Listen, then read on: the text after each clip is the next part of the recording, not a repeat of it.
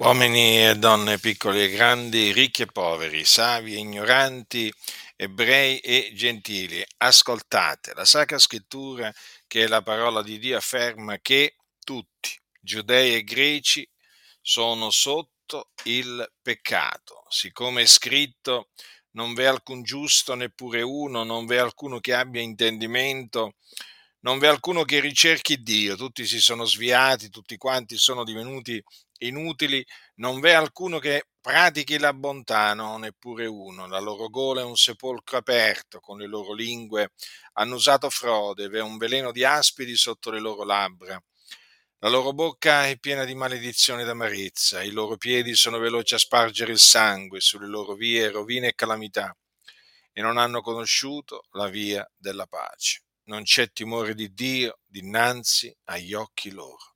Or noi sappiamo che tutto quello che la legge dice lo dice a quelli che sono sotto la legge, affinché ogni bocca sia turata e tutto il mondo sia sottoposto al giudizio di Dio.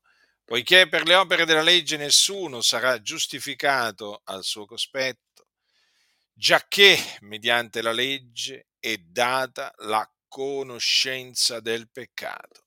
Ora però, indipendentemente dalla legge, è stata manifestata una giustizia di Dio, attestata dalla legge e dai profeti, vale a dire la giustizia di Dio mediante la fede in Gesù Cristo. Per tutti i credenti, poiché non v'è distinzione, di fatti tutti hanno peccato e sono privi della gloria di Dio e sono giustificati gratuitamente per la sua grazia, mediante la redenzione che è in Cristo Gesù, il quale Dio ha prestabilito come propiziazione mediante la fede nel sangue d'esso, per dimostrare la sua giustizia, avendo egli usato tolleranza verso i peccati commessi in passato, al tempo della sua divina pazienza, per dimostrare, dico, la sua giustizia nel tempo presente, onde egli sia giusto e giustificante colui che ha fede in Gesù. Dunque, Dio è giusto e giustifica colui che ha fede in Gesù.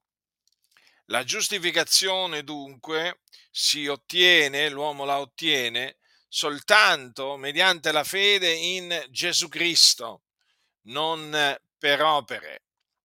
Ripeto, non per opere. Questo perché? Perché il giusto vivrà per la sua fede.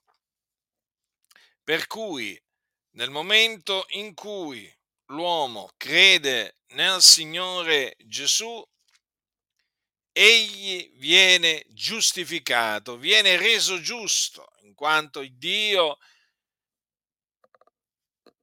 gli imputa la giustizia senza opere. Praticamente il Signore Dio gli mette la fede in conto di giustizia. Quindi stiamo parlando, vi sto parlando della giustizia che viene da Dio basata sulla fede, che è rivelata nell'Evangelo. Ecco perché ora vi annunzio l'Evangelo e vi dico in che cosa consiste l'Evangelo, cioè la buona novella. Perché? Perché questa giustizia è rivelata nell'Evangelo.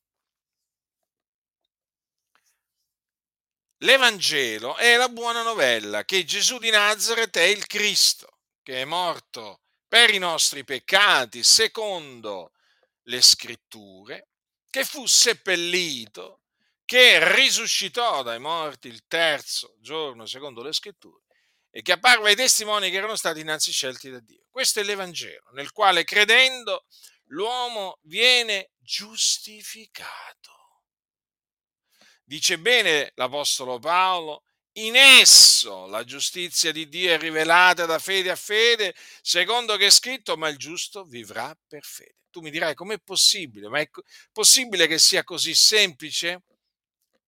Questo è quello che dice la parola di Dio, quindi questa è la verità.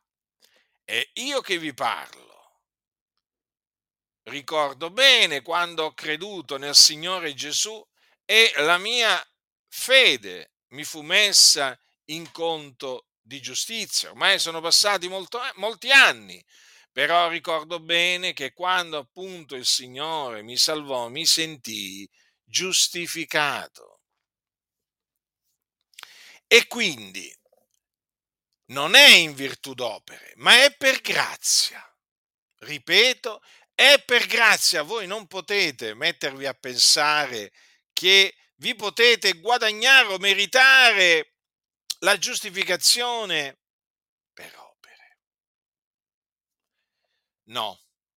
Se lo penserete o se lo pensate, vi illudete. Vi illudete, vi illudete grandemente. Perché? perché la scrittura lo dice chiaramente, per le opere della legge nessuno sarà giustificato al suo cospetto, giacché mediante la legge è data la conoscenza del peccato. La legge che Dio ha dato, dove sono prescritte tante opere buone, non è in grado di giustificare l'uomo, perché Dio ha stabilito che l'uomo sia giustificato per fede.